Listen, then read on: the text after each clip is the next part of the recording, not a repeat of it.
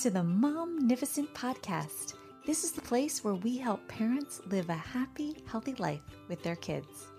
We're going to show you how to connect with your child and help them even in their most difficult moments as we hear from experts in the field. I'm your host, Dr. Karin Jakubowski, an international speaker, public school principal, and former struggling student. The Momnificent podcast equips parents with science based strategies to help you live a happy, healthy life with your kids.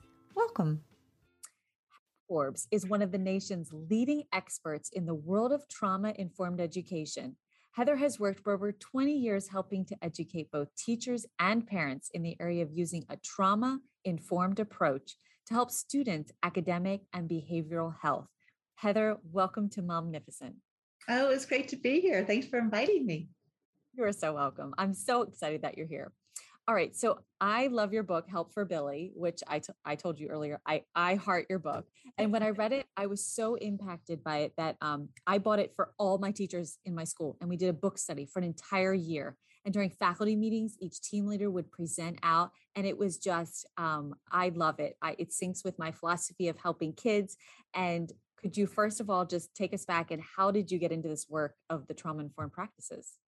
Well, I will say that my children brought me into that uh, whole world of it. I had no idea. Just in a brief little piece, I uh, I actually used to do architectural work, and now I am doing this work. So um, I ended up adopting two kids out of Russia. It's a long story, you know, um, and they they challenged me to my core, and they challenged everything that I knew about children and how what behavior looks like. So uh, things got pretty tough, and so they had been through so much trauma that I just didn't even know what that was. I ended up going back to school and just doing a lot of research to understand what to do. And that really led me down this trail of the science behind all of this. This is not just, oh, this is something I decided to do and it worked. It's it's really based in science and understanding the neuroscience behind why kids do the things they do. It's not just a bad choice. It's so much about uh, what they are just their nervous systems are are wired. They're just wired differently. They live out at a place of fear. And so I when I could really see that and see the proof behind that, then it led me down to then, of course, taking that into my profession and working with schools. And I've been in schools, I've been with some of the hardest kids in the classroom as well. Uh, and they were also my greatest teachers. Oh my goodness, I love that. And mm-hmm. in your book, you wrote, and this is kind of a long phrase, but I'll take it slowly because it's really powerful. And I, I, would love to ask you a question about it.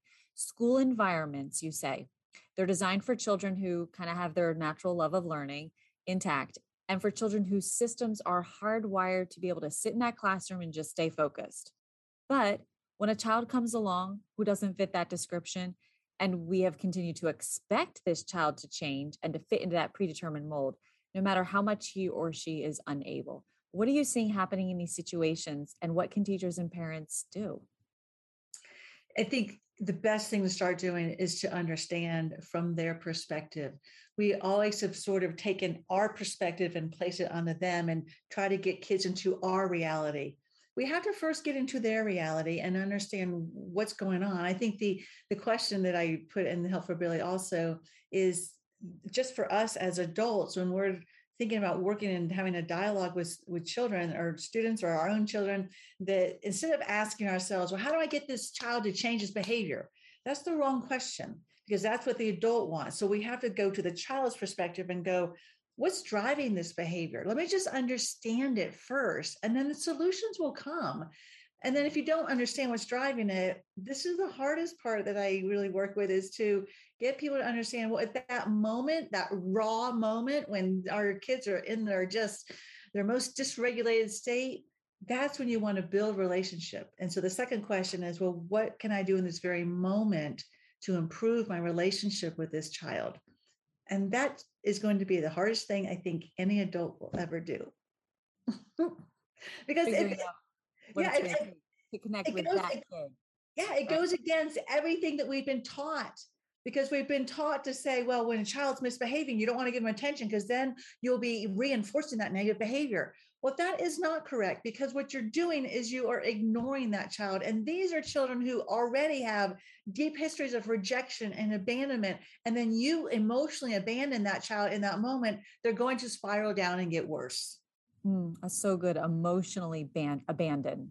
Mm-hmm. I don't mm-hmm. think we think of it in those terms. That's a really great way to put that. Wow. And is there something that parents and teachers should not do in that situation when a kid is coming in not looking like your typical kid? Yeah, basically traditionally what we what we always have done is what not to do. and, and then we kind of go back to that. And the and then we just put a little uh, understanding of why. So when children are in a very what I call a dysregulated state, they are upset, they're stressed out, they're in that raw state they typically are going to be in a lower part of the brain, meaning that they are functioning then in what's called the midbrain. That is the emotional side of the, the brain. And that is where the fear receptor is. And, and so in that moment, children are not thinking clearly. They do not have access to rational and logical thought. Language is not processed as much. Sequential thinking is not put in. I mean, we just can't think clearly in, in steps of A plus B equals C.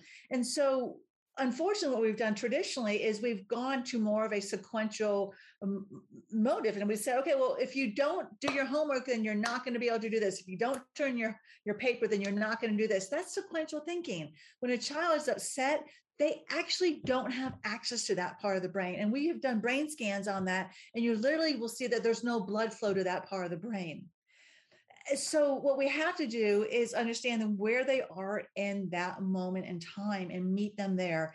In the in the midbrain that is the part of the brain where life happens in the next 15 seconds and it's not about good or bad it's not about right or wrong it's about win or lose. And that's why it's so easy to get into these power struggles with kids because in that moment they don't care that you are taking away every privilege. It doesn't it doesn't matter that they're not going to get uh, you know the the fun Friday. There doesn't nothing matters but winning at that moment. That's the nature of survival. So when we can connect with our students at that moment or our children at that moment with relationship that's when we can start calming them down and getting them back to that rational thinking part of the brain. So what do you, what does a teacher or parent do in that moment? What what are your like first steps that you tell them like as a parent in that situation? First step is to do nothing with that student or child until you are calmed down. Now that is not um, some people take that oh well it's not my fault. No, it's not. But if you want to put yourself in the most quote power and I put air quotes on that in the most place of influence to change the outcome, it's you can't be reactive. You have to change your state and just let the outcome go in that moment and trust the process trust the process of love and relationship. And that sounds kind of fluffy but it's again it's because it's when you can connect in that moment with that child you are connecting with a part of their brain that needs soothing that needs the ability to go from that high state of arousal down to that calm. So the first thing to do is check in with yourself. Make sure you're not reactive. Take that deep breath. Calm yourself down. And this is the, again the hardest thing you do but to to trust you know what? This child right now needs me. He doesn't need the um it doesn't need the rules. He doesn't need the logic. He, he can't he can't listen to that right now. And i know that's going to be hard but you have to understand there's a there's a process to this. Once that child is calmed down well then you teach the rules then you hold accountability. If there's a consequence then there's a consequence but you don't do it in that moment because there's something called progression to aggression. And when you give more of the rational thought and you know the logic well you need to do this and this this combative piece for me against you that's where you have kids completely fall out from all of from anything. They just get worse and worse and worse and loop into that really negative cycle Mm, that's so good. Thank you for taking the time to just walk us through that. So, we've got kids returning to school in person, and for some, it's been over a year. Oh. What are you seeing kids and parents struggling with, and what's one thing parents and teachers can do right now to support them? So I think the level of uncertainty going on right now, not just for our students, but for teachers and administrators and everybody, and parents as well, because parents are trying to get back to work and then they don't know. Like it could be literally tomorrow that everything shuts down. And we obviously have a history of that. So I've always said that trauma happens by surprise. Trauma happens uh, because of there, you never know what's going to happen next. And that's what we're living through right now.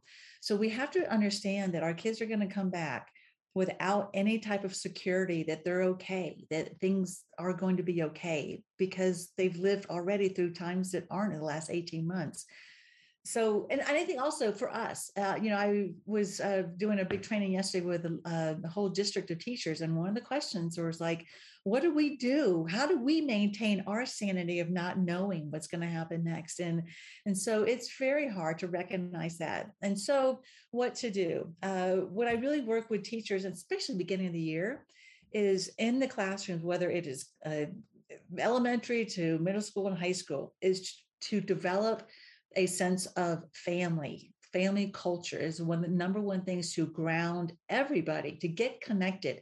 This is hard, especially right now, because so many of our students lost so much learning last year. I mean, some of our kids were MIA, they were just missing.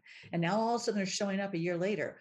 And so the eh, the inclination will be let's let's get back to academics. We got to get this done, but we're so far behind.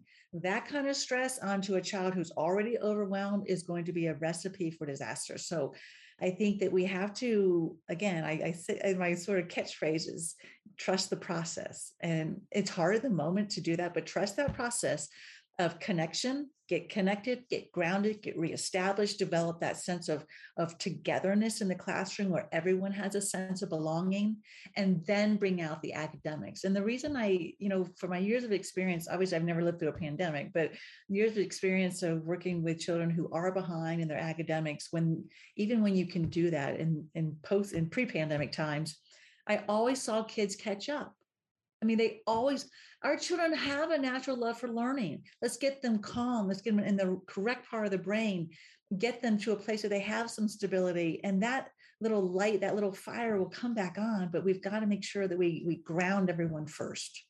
Yeah. And that's why we've told the teachers like you're taking the first two, three weeks of the school yes. year to build those community building, team building, family community activities so they feel safe and comfortable. And it's okay to be open and it's okay to not feel like you have it all together or that you, you know, you're, you're kind of feeling a little anxious being here. Like, it's okay. So do I. Like that mm-hmm. connection, like you're not alone. Um, we've been really um, stressing Good. the teachers this week to prepare. I'm so glad you're doing that. Oh, yeah. So, what if um, you know, parents saying, my child shuts down, has a tantrum, uh, things don't go their way, and they just fall to pieces. And you talk about a window of stress tolerance. Can you help us understand what that is and why it's so important for parents and teachers to understand that? Mm-hmm. So, two things with that. Um, what I'm going to go at the one little phrase you use in there, and when I listen to questions, I'm always looking to see where is the sort of the misconception, where is the negativity, and that is when they don't get their own way because I think that we we forget that that's just natural. I mean, do you want anyone controlling you? no. Amazing what we require of kids that we would never require someone to do for, to us any as an adult. Exactly. I, everyone raise their hand who loves to be controlled no one's going to raise their hand. So that is a natural piece. So first of all, so let's just sort of step back and go, okay, we know that's your job to guide this child, to lead them, to help them, but it's not your job to control them. It's going to be um, it's going to be something that they have to learn that internal sense of control. So just know that, first of all, it's hard being a child. It is absolutely hard to have someone tell you all the time what to eat, when to do this, when to do that. And that's just hard. And so, with that in mind, let's talk about the window of stress tolerance. The window of stress tolerance is just to say that uh, children who have been through experiences of of trauma. And I think the word trauma can get a little bit misconstrued in, in the sense, well, well, my child doesn't have trauma, they're just being bad. Well, if a child has been through just tough experiences like the pandemic is trauma to me. Uh, families that are in just a stressful time financially or emotionally, divorce, some of these things in our society and our culture that we just consider as normal things, they're very stressful for children. And so that is sort of what I consider trauma. So a lot of kids that go through perpetual experiences of stressful times they are what I call tuned up. They're just revved up. They're always in this high gear. They they haven't learned that internal state to be able to calm down. So what that does it that it leaves them pretty close to their breaking point. If you're revved up, then you don't have a lot of space for more stress. You just don't have the tolerance for any more stress. And a lot of our students are like that, and our kids are like that all the time. So one if you might have one child that all of a sudden they can't, you know, you you serve them dinner and it's in a blue bowl, but they like the red bowl. Well, all of a sudden they get upset because they didn't get the red bowl. Well, for some kids, okay, they get upset, but then they move on, they eat their dinner out of a blue bowl. Well, for a child that has a small window of tolerance, it's not about the fact that they didn't get a red bowl, it's the fact that they just don't have any more And so then they throw the blue bowl and they get mad, they have a tantrum, they, and they just go into this chaos all over the fact that they didn't get the red bowl. And then we look at that as an adult and go, what? They just didn't get their own way. Look how look how spoiled they are, or look how bad they're being. We put judgment on that with not really understanding internally their nervous system is just fried. And all of us can relate to this. I think in this pandemic, all of us have snapped at people very quickly, maybe had a little road rage, you know, whatever. Our, our level of patience has gone down. Just look at the news. It, it, may, it starts to make sense. We have no patience for anything anymore because all of us are sort of living a little bit closer to our, to our breaking point.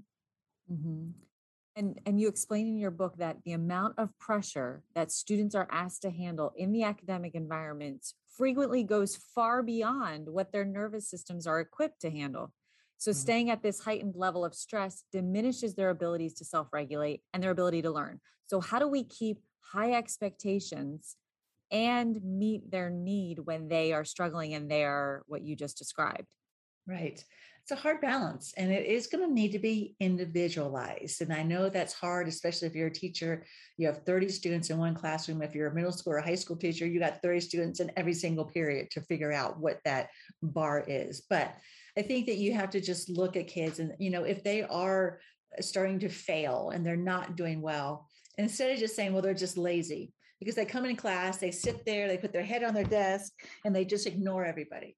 And they go, well, they're just lazy. They, they deserve to fail well, maybe it's too much. Maybe the assignment is too much. So I really think that we have to step back sometimes and go, where can we help our, our struggling students have some successes? It's not that you're lowering the bar. I mean, you are, but not forever. This is a temporary piece. You're going to lower that bar to say, hey, Billy, instead of doing 25 math problems, I'm going to cut this down just to five. You just do five. And if we can get Billy to do five and do five successfully, then the next week we go, hey, Billy, back up to 10. I know you can do it. And then eventually you will be back to 25 problems, but you got to lower that the the amount um, and the frequency and it, it's it's really how much they can their nervous systems can handle get them back to that place of success and then nudge them up a little bit it's baby steps we really want to just always push our kids so hard and so fast and for our typical kids that's fine. A lot of our you know that's that's the right thing to do. But for children who have been impacted by trauma their nervous systems again are not going to be able to handle that much stress. They're overwhelmed. Their patience is low and we just give them a little bit at a time until we build their successes back. And i've seen that happen time and time again. It's not a completely a linear path uh, but it is something that can be more manageable at that point. And that makes me think of let's take homework, for example. So a parent is home, their kid's doing homework, they're struggling, they can't stay focused, takes some hours and hours. Uh, what what what strategy could a parent use in that situation where in the class the teacher could be like, here, just do five, but next week we're going to do ten. But when they get home, it's like they're kind of required to do like everything that was listed for homework. Mm-hmm. How do you what, what do you walk parents through in those situations? I, I, think first of all, the what the parent can do, and I'm having flashbacks to my own children. like by the time children get home from school, they're tired.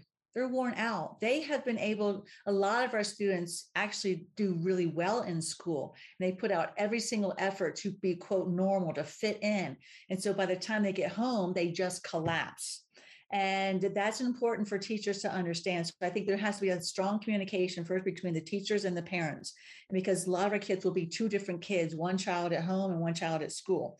And so, I mean, I, I always know that uh, uh parents have always said to me, you know, their, their child will bring home like the, the citizenship award, and then they get home and they are like tearing things apart because because they put all their effort into school to to make it work and then when they get home they have nothing left to do homework.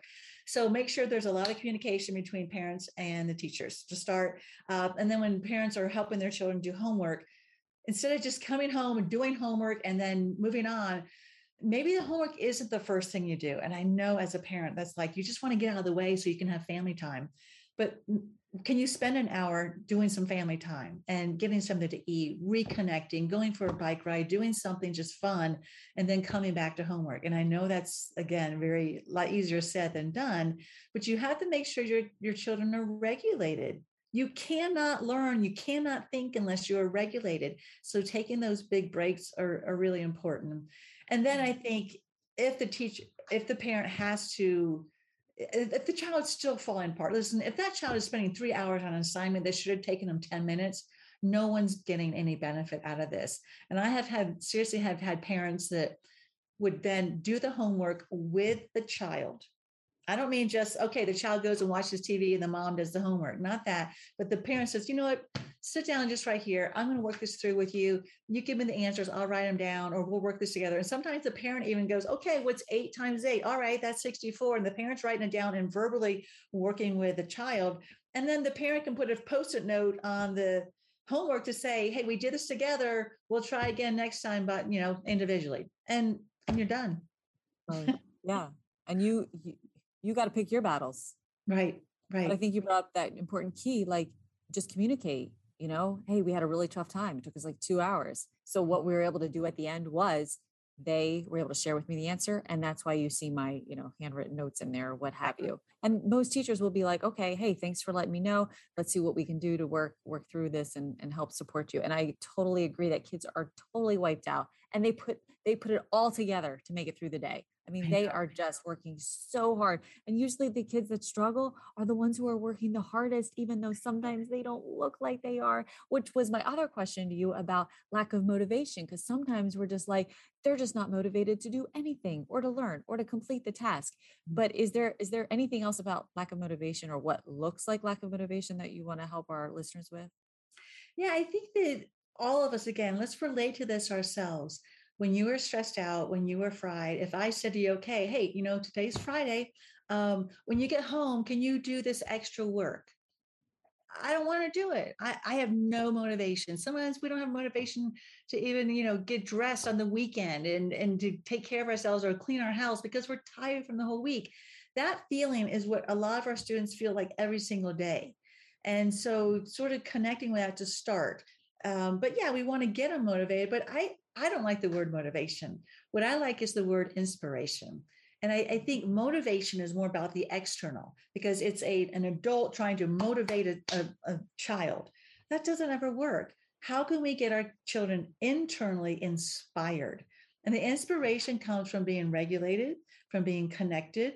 If if I'm the student and you're the teacher, and if I like you and if I'm connected to you, I want to make you happy. I want to have this reciprocity. And so the inspiration comes truly from re- relationship. Mm, that's so good. Inspiration. I love it. That just totally flipped it in my mind. I love how you said that. Okay. I don't want to forget that. And it, it reminds me of that uh, phrase that I learned from um, Dr. Stuart Ablon was um, kids do well if they can. Mm-hmm. And I really believe that. Yeah. Kids right. really want to do well. Mm-hmm. And if they aren't or they can't, then it's up to us as adults to really figure out why and then it takes that process to get to the root of it but um, I, I always keep that in mind like this kid really wants if they could they really would be doing well right now. So you've gathered a ton of feedback from kids regarding all aspects of their school experience. In your book it was incredible to hear the feedback that these kids thought and felt from teachers in their class what made them feel you part of the community what what things did and didn't help them feel supported what would parents find the most surprising from the feedback that you share in this book from kids? I think the most surprising was that when when I asked children, what do you need at school to make school better? I think what we think of adults, we're automatically going to think, oh, you know, they're going to want a brand new computer or they're going to want an Xbox on their desk. You know, we we think that they want these big things that we we think, oh, we can't afford that, and we get all in this state. They were basically saying, if I had more friends, school would be better. If I had my baby sister at school, school would be better. If I, you know, I, I love school this year because we had a bunny named Fufu like from a fifth grader. That's not from a kindergartner.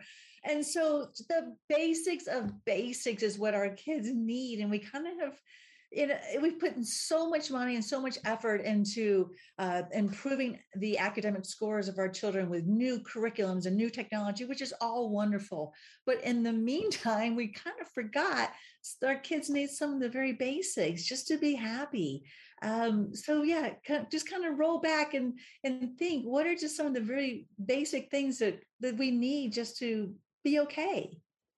It's almost like you kind of just think of being a kid yourself. Like if if if you right. just kind of sit back and and it's funny because some people like i'm such a kid at heart that sometimes i i, I just i kind of act like a kid but i get so excited about things over the little things but that's kind of right. like what kids do and so sometimes it's easy to connect with kids but that's just what it reminds me of you saying just that simplicity like mm. they have no pretense they they they just are who they are and they're not like thinking i should or i shouldn't be this or that at the moment they just you know they're just human beings like they said we're all about doing and we just stop to be we probably connect with that kid a little bit better um, yeah, there's no so purity about them there's just that simplicity and purity about them that i think is uh, again I, I always say our children are our greatest teachers to get us back to really what what really matters.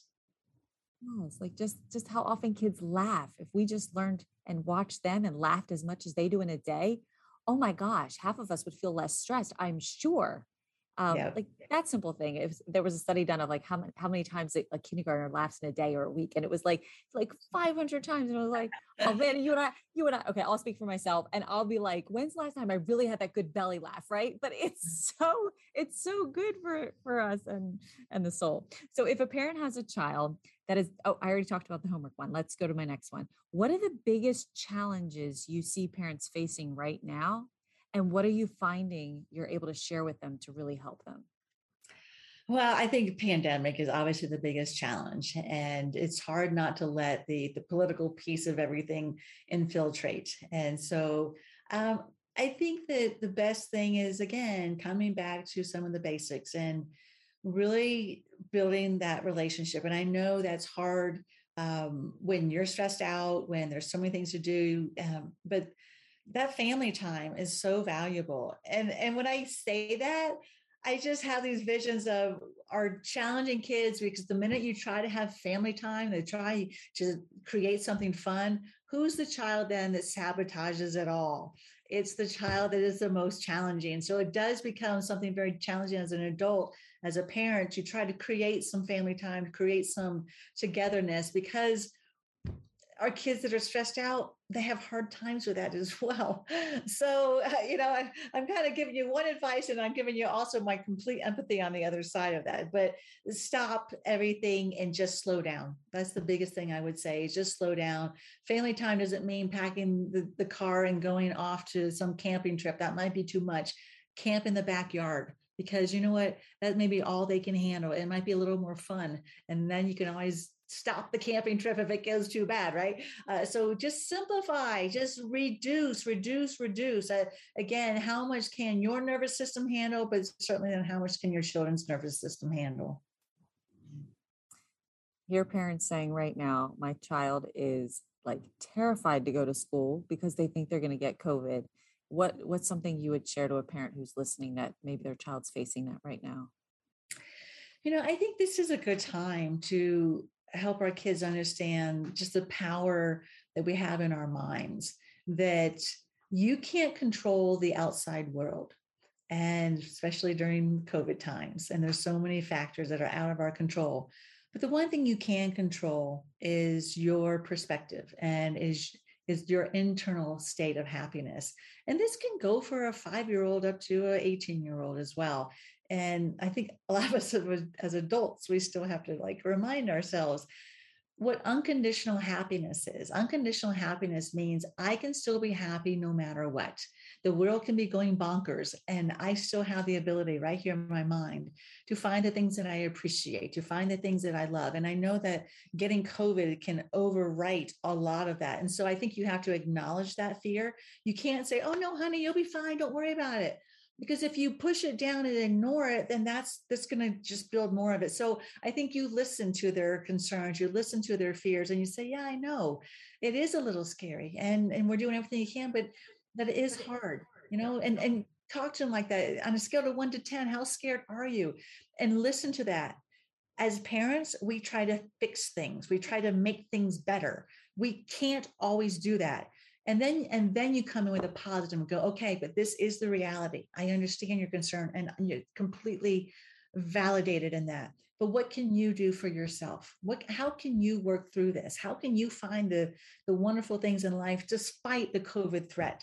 So i think it is navigating the world and that's a great life lesson. We're not always going to be stuck in a pandemic but there's always things that are going to be out of our control. And so to have a parent listen to that validate it. What I say, maximize. I love maximize, and we tend to minimize, right? Minimize is like, oh no, honey, you'll be fine. You're, you know, we're doing this, you're doing that, and we we squash the concern. I want you to maximize that, but then give the reality and empower them, empower them with what they can do with their own mind and where they can find the happiness and the gratitude and and to be able to find that balance through life. Mm.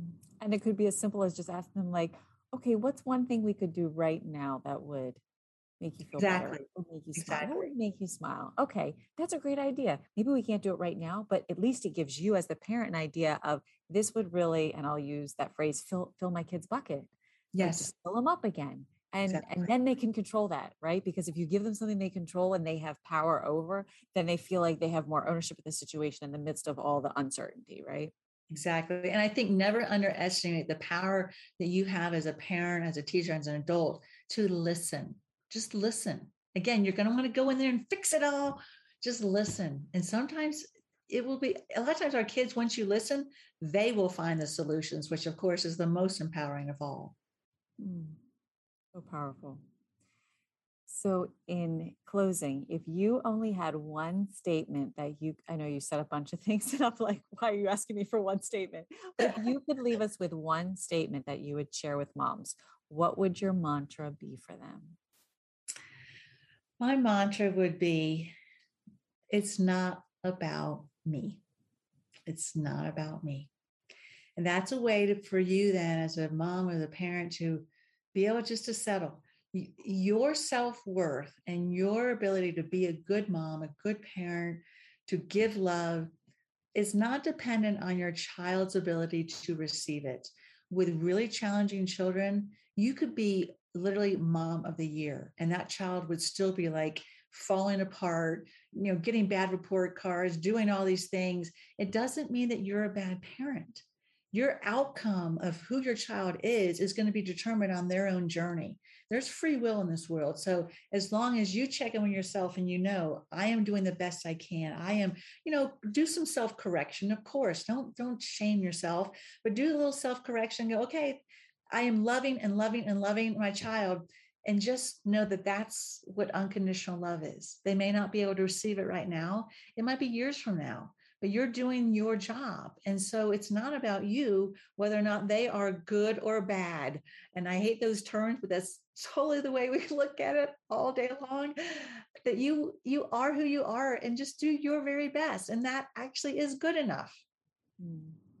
i love it reminds me of that phrase i am enough Mom, just tell yourself, I am enough, regardless of what happens, what goes down. You, right. as a human um, being that is magnificent, which is why I love the title of this podcast, Momnificent. Mom, you are magnificent. Yes. And we know you're doing the best that you can. Mm-hmm. Absolutely. You it's about self-love. With our easy kids, they love us back and it feels good. With our hard kids, they don't love us back. Or they at least don't show that they love us back and it doesn't feel good so build and build and build your own self love, your self validation. I think this is a very grounding uh, experience, and it's a it's an experience for understanding what true joy is. Joy is something that can be unconditional, whether or not the world is falling apart, your kids falling apart. It's all about what you can be able to bring in and, and, and internally be able to process and hold that space for yourself. Thank you so much for that. And lastly, what gets you up every day and makes you smile? um, you know, I I grew up in a kind of a traumatizing environment. Yes, uh, so that's why I do the work I do, and and I always um, I, I never saw people happy. People are always just gruntled and you know stressed out, and I then I lived my life like that for years. And one day I woke up and I was like, no, I want to wake up happy. I had to undo a lot of blueprints, but that has been my commitment to myself: is that I'm going to wake up happy. so I just wake up happy now. I mean, it's kind of like a habit now. Yeah, there's some bad days. And during the pandemic, I didn't wake up in the thick of the pandemic, I should say. I didn't wake up happy all the time, but I, I have that like, no, I'm going to be happy and, and I'm going to find a way to be happy. I'm going to find a way to have fun. And it doesn't mean that it has to be one certain thing, but that's just sort of my internal commitment to myself. So yeah, I just try to find the happiness and the fun because that's really what life's all about. It is. And it's what you create. It's your mm. life and you create. It is. It is. Thank you so much, Heather, for joining us today. Um, what valuable information! I cannot wait to share this with all the moms that I know, all my teachers that I know, and they share it, share it with anybody to listen to just help them with one idea to help them as we walk back into the school year. Now that we're starting, um, yeah. I just really value and treasure every little nugget that you left us with. with. So thank you for your time. Oh, you're very welcome. And my my heart goes out to all the parents and teachers trying to make things work and being in some sort of new normal. So uh, just lots of love to everyone out there making that happen. So thank you. Well, that's all we've got for this episode of the Momnificent podcast. If you enjoyed this episode, I would be honored if you would subscribe and rate if you really liked it. I know wherever you're listening right now, it might not be the best time to leave a comment, but feel free to leave a question, a review, or a comment at any time and until next time, remember don't worry, be happy.